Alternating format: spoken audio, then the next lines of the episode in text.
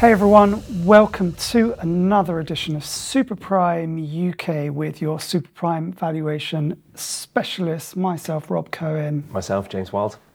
Today, super excited, we have a special guest.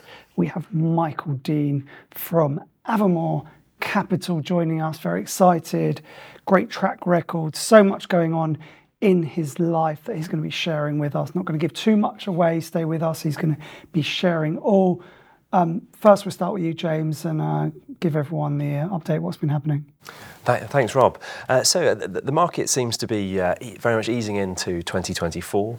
Just in terms of some of the data we've seen so far, a very positive sale of the week last week, Rob, just 19 million or so.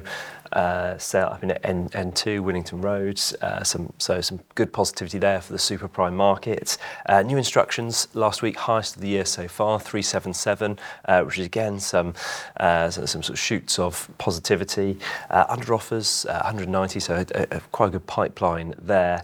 The sold figures were 110 for last week. We're a little bit behind the average of what we saw last year, but like I said, we're sort of really easing into 2024 so far in terms of the sold figures which we're seeing there. Yeah, I think love Willington. A lot of people ask us in super prime world, is Willington the new Bishops? And I think from a living perspective, it's more of a practical road to live in than the busy thoroughfare of Bishops. I think you get sort of, in terms of sort of the vast size, you'll get slightly smaller houses on Willington than the Bishop's Avenue. However, in terms of the end users and the occupiers, I think they're more, in terms of more typical own end users, whereby they're sort of lived in for a higher proportion of the year. It's a quieter road, it might not have the same synonymous high value nature that the Bishop's Avenue, but in terms of super prime, there's still some very large houses on that particular road, number of detached properties, basements, large gardens, so it really appeals to the ultra high net worth market still. Yeah, I've said it on this show on numerous occasions, but I think Avenue Road is the 2024 version of the 1980s Bishop's Avenue, and Avenue Road is where the super home for the ultra high net worth is now being built and delivered, and that's a shift change in, let's call it, semi-North London ultra high net worth living. Yeah, definitely. I think over the last sort of 10 years or so, there's been some of the consulates which have been sort of sold off or converted on the street as well. You have the big sort of detached villas there, and also the main thing is the plot size and the gardens on Avenue Road. You just get those executive homes, gated driveways, ticks a lot of boxes for the ultra high net worths and overseas buyers, those sort of price points. So welcome, Michael, to the show. Thank you so much for joining us, as well as being heavily involved with and being one of the co-founders of Avamore Capital. You also have your own podcast, the Property Funder, as well. So welcome, Michael. Thanks both. Thanks for having me. It's a pleasure to be here, and excited to have the conversation. Great. So let's start off. I was just going to sort of start with the sort of Avamore Capital side. So can you give us just a brief introduction of Avamore Capital and how it all started and how the business has evolved? Right. Well, I'll start maybe in the beginning, beginning of my career, and I sort of skip on. So I'm also actually a trained surveyor for my sins. Started out in commercial agency in Cushman and Wakefield 20 years ago. Sort of feels like yesterday, but there you go. And then around the time of Lehman Brothers, I ended up working in a private equity shop, and spent most of the 2.5 years that I was there restructuring the debt on the investments that we had, and also procured some speculative development finance for what turned out to be a 210 million GDV scheme in Victoria, which is a mixture of offices and resi. I ended up working with my father-in-law after I left there. Basically, it was a bit of a lifestyle decision, and helped my father-in-law set up his family office. We helped him exit his main business as well, which was a healthcare business, and we reinvested that into real estate. Around 2014, 2015, we were fully invested in real estate, direct real estate. And so I had a bit of time on my hands, and I ended up doing, I suppose, some consultancy work with some developers who were looking to raise a bit of capital, raise a bit of equity.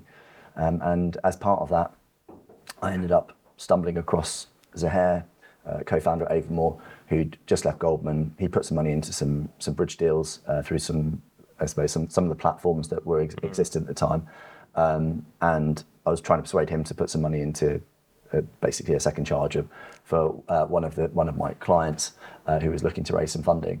And he was pretty adamant that he wanted me to invest with him. We started talking about how we saw investment, how we saw the world. And then that's sort of how Avamore was born. And alongside Zahir, we had Nick Petkov, who was working for my family office at the time. And we were joined by Amit Majithia about six months later. And so that was the sort of the origin of Avamore. We got off to a pretty good start within 4 weeks of us setting the business up or incorporating the business. We actually did our first loan, which is to an existing client of mine who was looking for a bridge loan, and we got funding from a family office to fund that. But then Zahir and I essentially were funding the bulk of Avamore's loans for about 2 to 2.5 years. And then we started to bring in high net worth capital to co-invest alongside us in club deals. We saw a massive gap in the market, in not so much in bridging, but I think kind of more heavy refurbs and then into ground up development. Around 2015, 2016, you could see that there was a lot of money coming into bridging. I think it was the sort of the start of bridging becoming more institutionally interesting. Institutionally more acceptable, and so and on top of that, you could get 1% a month from a high net worth. At 70 LTV, that was a very compelling prospect as an investor into that sort of space, and so very quickly bridging rates started to go down, especially once you put institutional money into the mix, which obviously had a much lower cost of capital, considering that the base rate at the time was 50 basis points. Obviously compared to the north of 5 that we experience today. So we saw a big opportunity in the development space, and so we were very active in ground-up development, working particularly with early-stage developers who, again, another arena where we felt that there was an underserved market. And so accordingly, we had an opportunity to fund earlier-stage developers, less experienced developers, and help them get on their way and build their track records up, so that they might be eligible to work with a Close Brothers or someone who's a bit more, someone who would be more open to working with a more experienced developer and maybe be a bit cheaper. After about 2.5 to 3 years, we started to attract attention from institutional capital, and we were approached by a couple of US credit funds. And they wanted to fund our loans, and we've been working with them ever since, and we've done the best part of £600 or £700 million worth of lending between our institutional credit funds and I suppose the third party private families. Avamore's really as a business is a development lender that does some bridging. So about 25% of our activity on any given year is bridging, but that typically isn't your rooftop bridging, 2 up, 2 down, semi-detached, chimney pots in Greater Manchester, outer London. Typically, it will be a bridging against a bungalow that developer wants to get planning on to put a couple of semis on there, or put 9 apartments or whatever. Or alternatively, it's a development exit. But our single USP product, because I know this is a question you wanted to ask, is around part complete development. So we came up with the term finish and exit. The rest of the market then stole it. But ultimately, the finish and exit that the rest of the market sells is effectively it's a refurb of a nearly finished development. For us, part complete development starts with it's like the sort of golden brick. If you're in the ground or just coming out the ground, that for us constitutes a part complete development.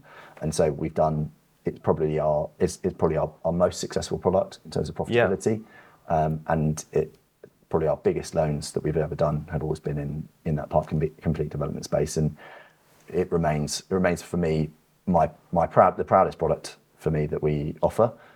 and for me, also the best product that we offer as well. Yeah, and just in terms of your background, you mentioned about being initially a surveyor and having some property expertise in private equity and consulting. Has that helped you in terms of your own expertise, or looking in, and enabled you in the early days to have your own sort of mind from maybe a deal perspective and a credit risk perspective? I think one of the benefits when we set up Avamore was that we had the benefit of being outsiders. So we never had the, I suppose, what I think is the baggage that comes with this is how it's always done. So we've always taken a slightly different approach where we can do to in order to be able to find innovative and new ways of finding solutions for clients and for brokers and borrowers. And so we with that in mind, I think sometimes our ability to engineer deals could go a little bit too far. But for the most part, you know, if a broker has a deal that is challenging or complex, we've always been able to rise to the challenge. You know, we were lending against corporate transactions as early as 2016, 2017, deals that, you know, for $1 million or $1.5 million purchase. For most people, no one in their right mind should be doing a corporate purchase at that sort of level. The amount of stamp duty savings isn't worth the cost of the legals, frankly. But we were able to do that. We were able to do that for clients. And I think that ability to find solutions and be innovative, to be able to apply that higher standard of professionalism that I think is now what mainstream and widespread within the specialist finance arena, but wasn't really there 6, 7, 8 years ago. It wasn't there it wasn't as prevalent anyway. Yeah. So our ability to apply that degree of sophistication definitely gave us an edge. Yeah, so definitely in terms of your innovation and strong internal expertise has really sort of helped to consolidate some of those products.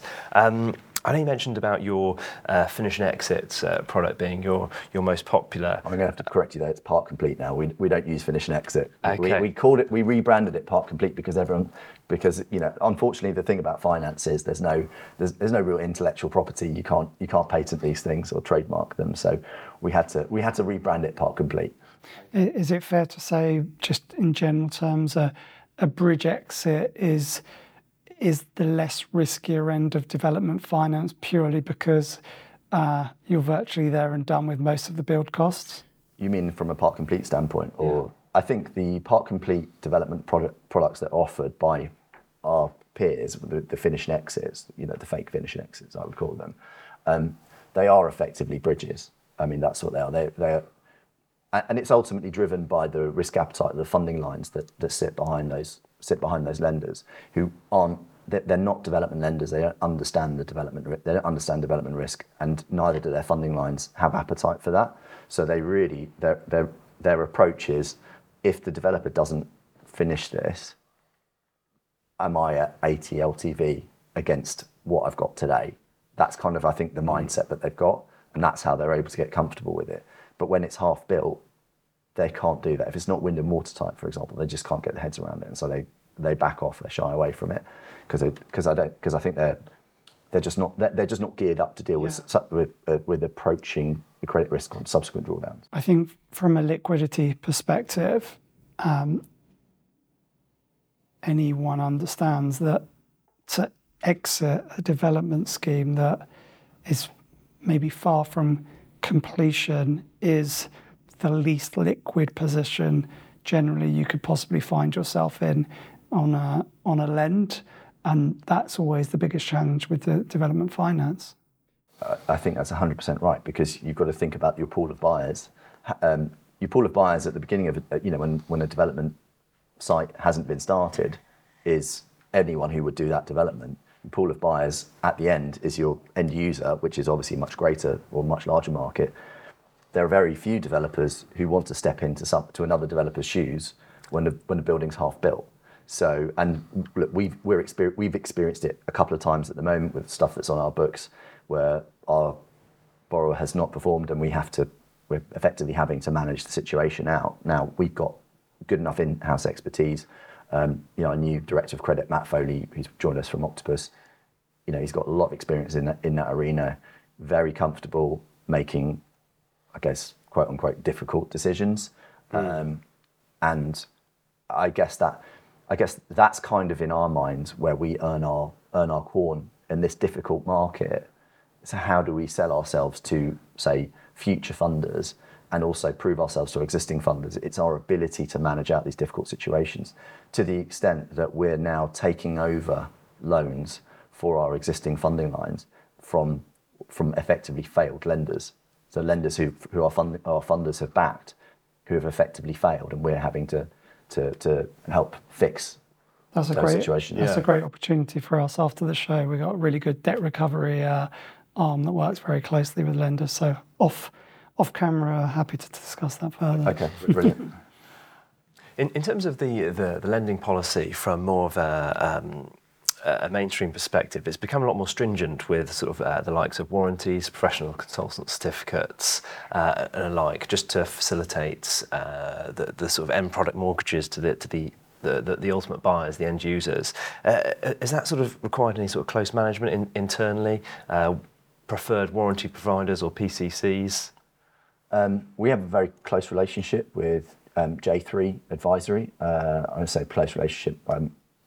Jack Bristow is a close personal friend, and I've provided him with a lot of mentorship. And I wouldn't say he's given me mentorship, but I certainly get a lot of inspiration and excitement talking to him. So I think from the warranty perspective, if we ever have any question marks around a development or around a deal that we're looking to get into, whether it's part complete or at the beginning, you know, we typically Jack will get a phone call from one of the team to pick his brain on things, and you know, he can give pointers. Likewise, we'll speak to solicitors who are independent of our panel, and ask them. So, for example, David Hirschkorn at Jolson, who it doesn't necessarily do much on the lending side for Avamore, but does a lot for me personally, or say for our family office. I'll speak to David or his colleague Michael Friend, and I'll say, look, can I just run you through the situation? What do we need to do here? What are we missing? What would you think is important? What's a high street conveyancer going to need to see to be able to sign this off for their end user? And their end users mortgagee. Those are the kind of things that we're doing. But we won't have a checklist necessarily. I think you have to apply a case by case approach. Very bespoke approach. Great. And then in terms of you've mentioned about your development lending products. In terms of the ground up development, it's maybe not your core area, but it's something that you sort of regularly get involved with. I think to say it's not our core area is probably not entirely accurate. Yeah. I think we would very much like it to be at the front and centre and our biggest product of the mall that we offer. I mean, I would say I would maybe slightly disagree with myself there. But I would say I much prefer Part Complete, just because I think it's such a great product, because you get rewarded with development returns, but you're really not taking full degree of development risk, because let's say the groundworks risk is taken. Yeah. Notwithstanding that, though, that size of addressable market versus the size of the development market as a whole, I think typically there's about 24 billion of development lending that goes on in the UK every year. There's about somewhere between 5 and 6 billion of non-regulated bridge lending by comparison. So for us, the attraction to go into development or be for development to be our most dominant product is 100% there. So we're doing ground up deals month in, month out.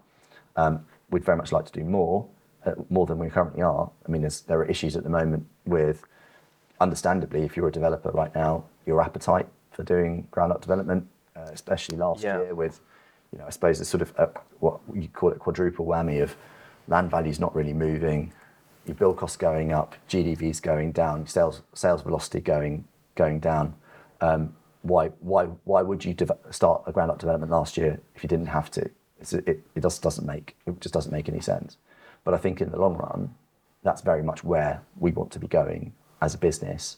And I think the challenges that we in our market are facing is that ground-up development finance, ground-up development lenders want to lend, but we're having restrictions imposed on us by our funding partners who have a slightly different set of priorities, and so they, you know, they are more cautious in their outlook at the moment. And they want to maybe hold things back. Now, my message to them would be, I actually think right now is going to be a really good time. You're going to be lending into ground-up development, because I think you're going to have some great. It's going to be a great vintage, if you know, to use a sort of private equity expression, because I feel like build costs are now starting to moderate, if not go into a slight decline. Okay, land prices are starting to soften a bit, but not massively. But let's not worry about that. But I think the lack of new supply that's coming through means that, and you know, we can talk about interest rates as well. Mm. I think interest rates starting to soften. I know we've had a bit of a hiatus on that for the last 6 to 8 weeks since the start of the new year. But I think in the long run, or the medium term, sorry, I think interest rates will start to soften. And so I think what you'll find is that anyone who's sticking a spade in the ground right now, 18 months from now, when you're coming to sell those units, you're going to be very happy with the outcome. It's going to be a great performance for you as a developer. And therefore, as a development lender, that feels like this is a bit of a green light signal for me to be active in that space. But I think it takes time for that to filter through to the fund to the funders, the people that fund lenders, for them to sort of get on board with that. And there's also kind of other competing factors. You know, we're funded by American funds. They look at what's going on in the States. We could also see a big change as well, in that as soon as the funding market in the States comes back to life, which it's starting to, there's more competition for capital over there. So they then need to find places to deploy the capital, so that more money will come to the UK as a consequence, because obviously the UK is still seen as a very attractive place to be deploying capital into the real estate debt space. Just to add another point, I agree with your outlook, and I'm also relatively positive. Just the challenge in your space is, with the developers, the cost of development finance and borrowing, because of what the debt markets have seen over the last 12 to 24 months, is another key variable that's eating away at profit margins. And they do need to see that change, or for them to get more comfortable with the variables going in a positive direction before, as you said, putting that spade into the ground. I would challenge that, in the sense that, yes, we've obviously seen a big rise in the cost of development finance, but your finance costs as a proportion of your total costs as a developer are still still a relatively small proportion of your total costs when you're a developer. So I think as a consequence of that, yes, it feeds into it, but I don't think the cost of development finance moves the needle for 80% plus of all developers as to whether they go ahead with a scheme or not. If you're reliant on 8% or 7% or 6% cost of finance for your development finance as a developer, you've probably got bigger problems, because you've not managed your construction costs, or you're paying too much for the land. That's ultimately the way I would see it. I see it. Great, thanks, Michael. And then just in terms of the background of some of your sort of developer clients, is a lot of the land something that they've either land banked over a long period of time, or is it something that they're sort of a turnkey development site which they're acquiring? I think it very much varies from developer client to developer client. For the most part, I would say that they're developers that are just picking up a ticket. Yeah, they've been able to source a site off market. Off market. We all know what that means, but you know what I mean. They've been able to source a site that they've been able to access. It's got consent, and they're just stepping into someone else's consent, buying the land off someone that's done the work on the planning side. Having said that, though, probably our most successful client is a chap called Mihir Mehta. I had him on the podcast. A very interesting guy. He used to be a planner. So he started out as a planner in a local authority, and then started Moonlight the second half of the week, because he was working flexi time, advising clients. Then he started to, buy his own sites and get planning and trade them on, and then he moved into development. And so we've done, approaching £50 million worth of lending with him, just him alone, and he you know, he's securing the sites well in advance. He's either getting them on options or he's buying the sites unconditionally, mainly on options. Obviously, making a bit of a nice spread on the land on purchase, because obviously what it's worth and what he's contracted to pay for it, there's obviously a bit of separation there. And then he's building the sites out, and then he's retaining them. So you do have people who of that nature who do that sort of thing. But I'd say for the most part, most of our clients are people who are buying sites with consent. That's it. I think with the developer clients, it's those which sort of know the process, have the expertise, know when they can upscale any planning, and obviously those which can obviously deliver the housing. That's the real sort of sweet spot, as they've got sort of a full spectrum of services that they can work up. Different styles of developments, whether it be the turnkey, have a land bank, and have the full spectrum. Just taking a step back for anyone that's listening and maybe isn't familiar with the term ground-up development, I don't know if we can just explain a little bit more about some of the nuances between those products. Of course. I mean, put simply, ground-up development is essentially when you've got, well, it can either be a brownfield site or a greenfield site. A brownfield site is a site that's been built on before. A greenfield site is essentially, you could call it a field, for example. You know, it's effectively virgin land that's never been built on before.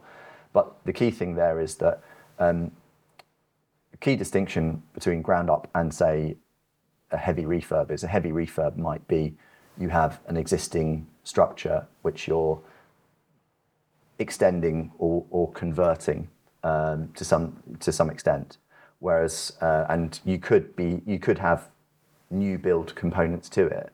So parts of that existing structure which have land that surrounds it, and then you're building on that. That would not really be ground-up development. That's still what we would classify as heavy refurb. Whereas ground-up development would be you have a site, you clear it, you put the foundations in place, you put the superstructure on it, and then you know you put your roof, your windows, you do first fix, your second fix, and then you know you do your Cat A, your Cat B, and you put it on your landscaping, you put it on the market. So that's the I suppose the key distinction. I don't know if that's that's brilliant. Well enough for you. No, I think that explains to everyone that maybe it isn't as familiar with this sector. Just in terms of looking forward now to the rest of the year, 2024, is there any new lending products coming online or any sort of growth areas which you're really targeting? I think the key areas of growth that we want to be focused on is very much just doing more in the ground up space. We announced second half of last year that we'll be doing purpose-built student accommodation, or PBSA. Some people don't quite know what that is, but PBSA. But we're not going to be doing ground up in PBSA space at the moment. Funding lines don't have appetite for it, but also we think that there's a good niche in the market for us to exploit there, where we're looking at repurposing, I suppose, first-generation student accommodation, and bring that back in, you know, bring that up to modern standards, or taking, say, you know, commercial buildings, particularly in like north, you know, locations in the north where perhaps C3 residential doesn't generate the capital values per square foot that, say, student accommodation will.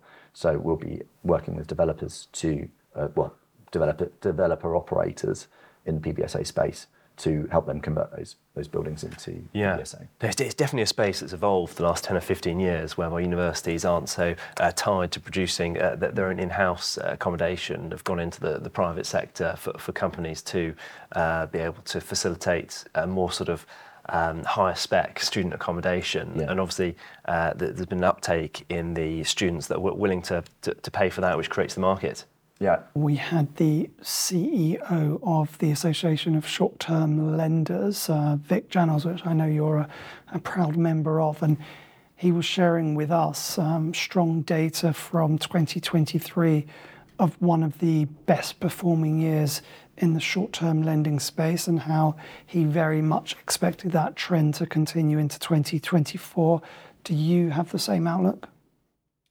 Well, first of all, I wouldn't share his enthusiasm for 2023. I think some of the, I'm maybe a bit sceptical of the data, because, you know, we saw our new origination volumes last year drop, not, you know, we're still, it was still our third best year on record, but we still, but notwithstanding that, we still saw a drop in our new originations. I think one of the challenges we have is that we don't really know what other members are presenting to the ASTL as far as their data is concerned, and what they classify as qualifying and not. So I always find that a little bit difficult. I mean, sorry to interrupt. When the retail lending market is so challenging, like we saw last year, and the gap between short-term lending and mainstream retail lending has probably come down to its narrowest point that I can remember, then it does make sense that more people would come into the short-term lending space whilst there's so much volatility, which we saw last year with interest rates and the product that is available on the mainstream market there. That seems to make sense from my perspective. I would agree with that. I think that we still saw a lot less of it than one might have expected. It's probably, you know, I think what we do see is that most people who were in the buy, you know, who, let's say if you're a buy-to-let investor and you're coming off a, you know, your 3%, your 3.5%, and now you're staring at 7% down the barrel, or you could go to a bridge lender at, I don't know, 8, 9, 10%. I mean, 8 last year, if you got 8 last year, well done. But I mean, you know, 9, 10, and then some. But the difference is, of course, that there's no ERC. And if you've got, you know, if you're getting your crystal ball out and you think, okay, well, you know, interest rates are going to start falling, and, you know, maybe I'll be able to get a, maybe not a 3.5, but maybe a 4.5 in 12 months' time. I'll sit on this slightly more expensive rate, but I'm not locked in for, I don't know, 5 years at 7 or 6.5, or I'm paying 6, but I'm paying a 5% product fee, or, you know, something crazy like that. So you'd think that would be the case, but still, notwithstanding, and we did see some of it. We didn't see anywhere near as much as we would have expected to of that. For this year, in terms of enthusiasm and positive expectations, I think we will see. I don't think Vic's wrong to be optimistic about this year, but my view will be that we're more likely to see people return to the buy-to-let space and acquiring more assets for private rental. Obviously not the amateur investor, but will be the professional investor, because I think the opportunities are there. Obviously, the rental growth is very strong. You know, house prices have been, I mean, they haven't cratered, but they're not, you know, they're kind of a bit anemic. But yields are more attractive. So I think you'll start to see people coming back into the sector, but I think it's very much reliant on interest rates for term products being at levels where there is, you know, there is a positive yield gap between the interest rates, well, between the yield on the property and the interest rates payable to a term lender. When that comes back, because, you know, if you're buying a property for refurb, you know, the BRR, you know, what BRR, however many R's you want to put on it, but, you know, buy, refurb, refinance, operator, you might be able to buy the property at an attractive price. You might be able to do the refurb, but if you can't refinance it at a price that gives you that positive yield spread and enables you to take your initial capital out of that property, and that's been the other issue. Obviously, it's been leverage, and the part of the leverage is obviously something that's driven by if you've got higher interest rates, you've then got your ICR covenants. So if your ICR covenant is busted at, I don't know, 75, 80, 85, whatever you were able to get before, and now you're having to be at a lower LTV, more of your capital, initial capital, stuck in that property in long term. It doesn't work. You know, these guys in the office, they're churning, aren't they? They're churning all the time. They can't do that. So I think we do need to see a fall in those sort of medium term interest rates to be confident that sort of bridging, the refurb bridging market, which I think was carried us the last 13, 14 years, for that to come back. Yeah, and just in terms of what you mentioned there, the PBSA, the purpose-built student housing, is that maybe opening up an opportunity to do more residential investment, loans and deals, and maybe entering into the build-to-rent space? I think build-to-rent will be a way off, because I think there's a, to be able to lend into that market, the dynamics of that market, you often have pension funds that are effectively forward funding, those forward purchasing or forward funding, those schemes. So the only way to be active in that market from a lending perspective is to sort of be at a slightly awkward ticket size that those institutions don't really be operating at. Then begs the question, who's your exit to? So it's not that attractive, I think, in that respect. In terms of residential investment lending, I have a very strong personal view as one of the major shareholders in the business. Still, having slightly influential voice, but we have a CEO and management team that ultimately run the business day to day. The advice I give them is the same advice I give anyone in a smaller business, which is you need to be focused, and you need to be the best at the thing that you're good at. Yeah. And I think that we've still got, we're very good at what we do, but I think that there's so much market that we could be hoovering up in the development space that going into a very crowded market, when you call it residential investment, let's just call it what it is. It's buy-to-let, right? Yeah. The buy-to-let market obviously is massive, but also it's ridiculously crowded, and it's a very price-sensitive market. So how do you differentiate yourself in buy-to-let? Frankly, there's only one real way, or two ways, which is price and leverage. We've got no other real levers to pull, in my opinion.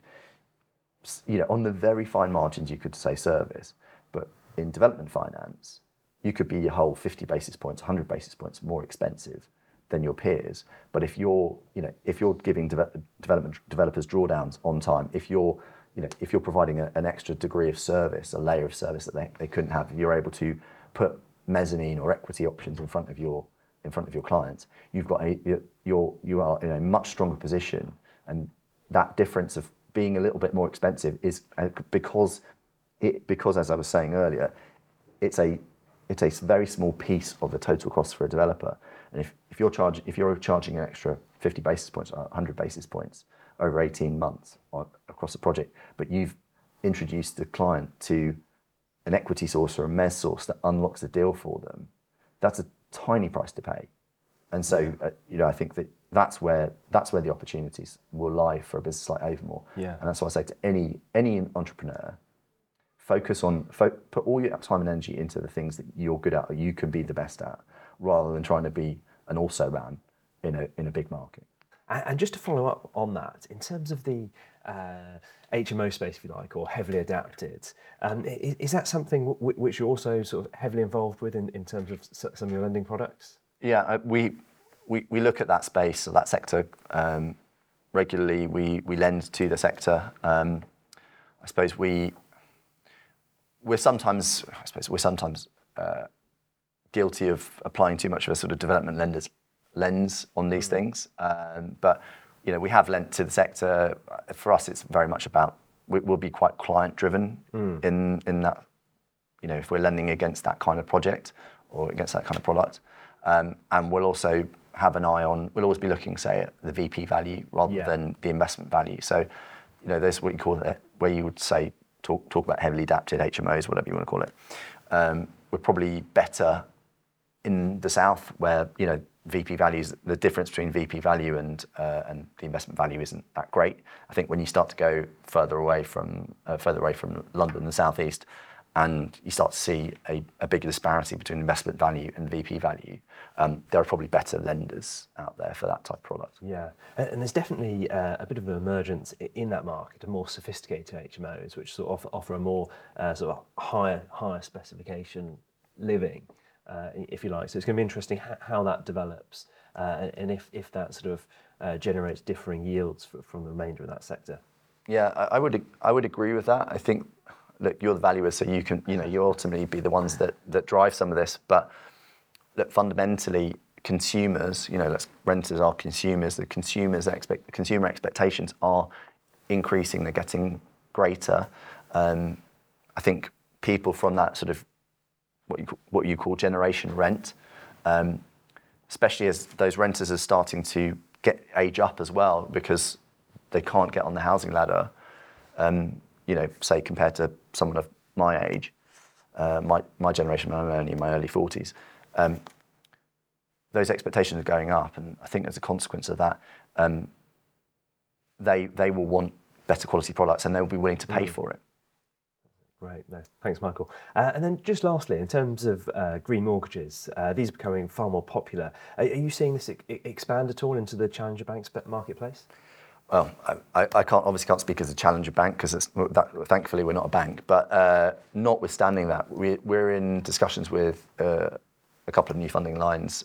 We have been for the last couple of years. And one of them is incredibly ESG focused. I mean, at the end of the day, we are, as an organisation, we're taking the move into ESG very seriously.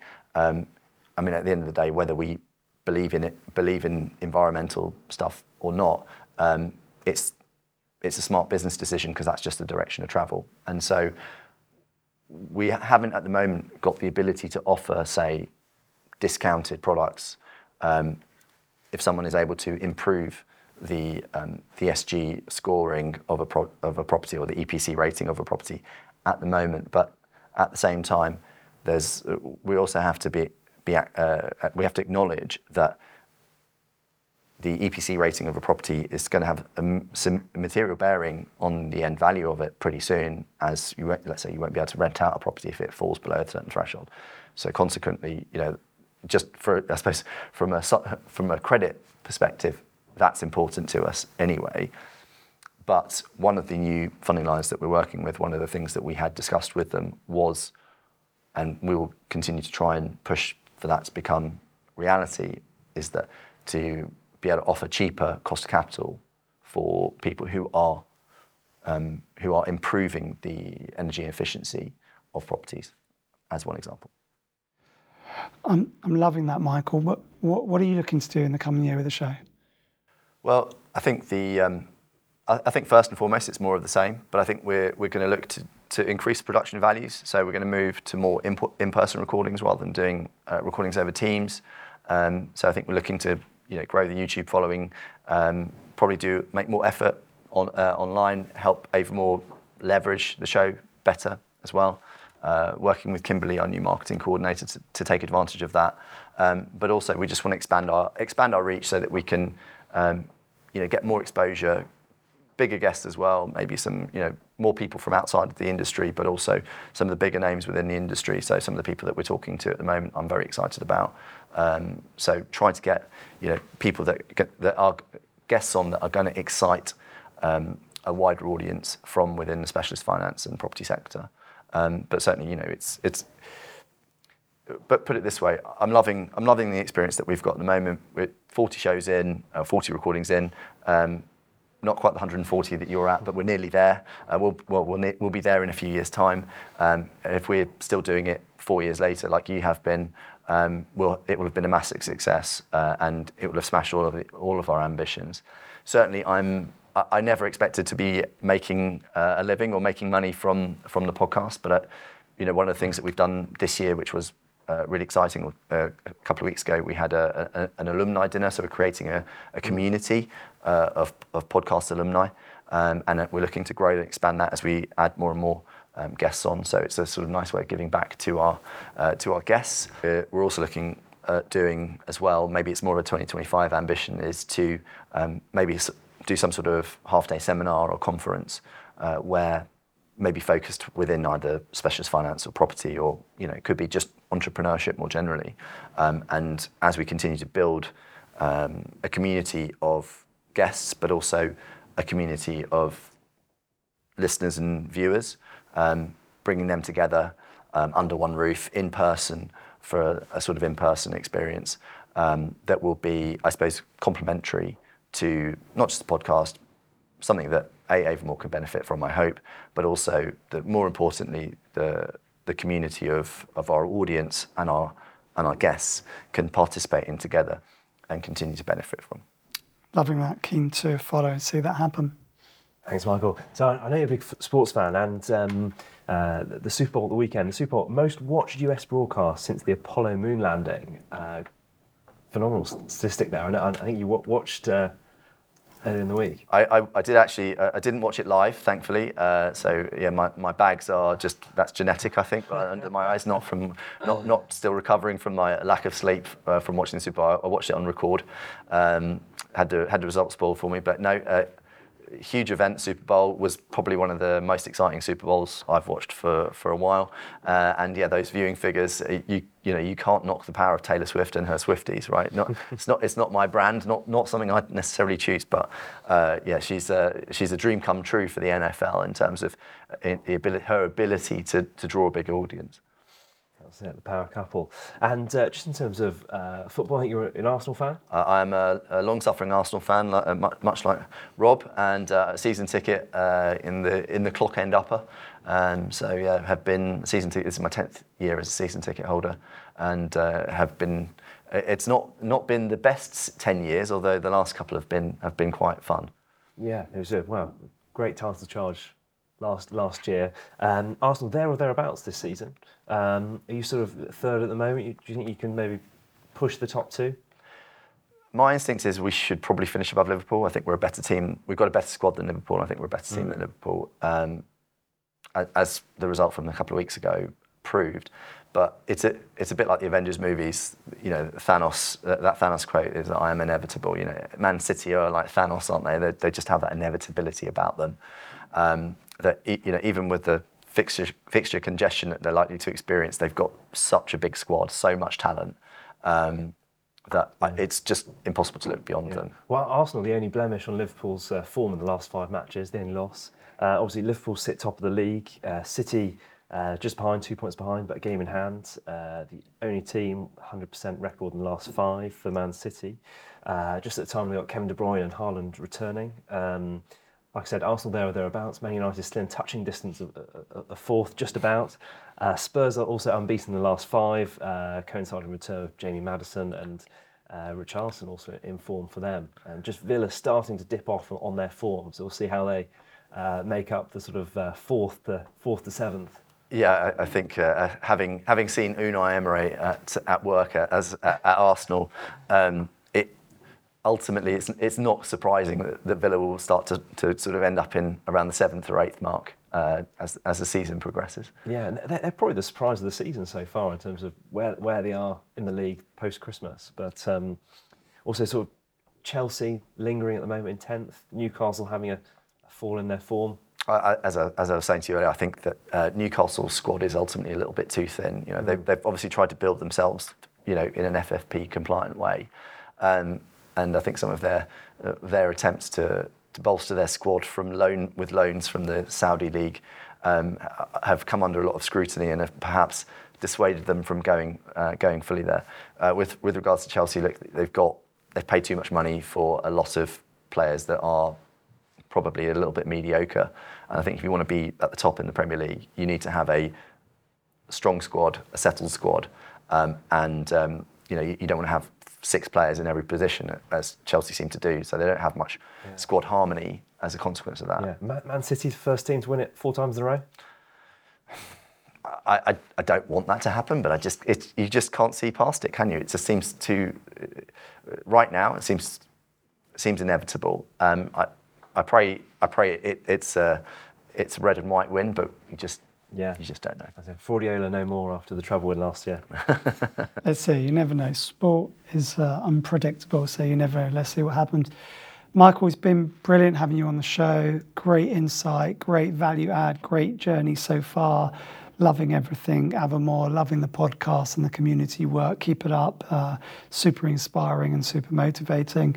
And thanks everyone for listening, watching, subscribing, Super-Prime UK, super excited for 2024. We're here for you, and we will keep providing you with everything that's happening on the ground and out there within both the property and lending market. Thanks a lot, James. Great intel as always, and we'll be back with you all soon. Thanks, James. Thanks, Michael. Thank you both. Thanks, Michael. Thanks, everyone.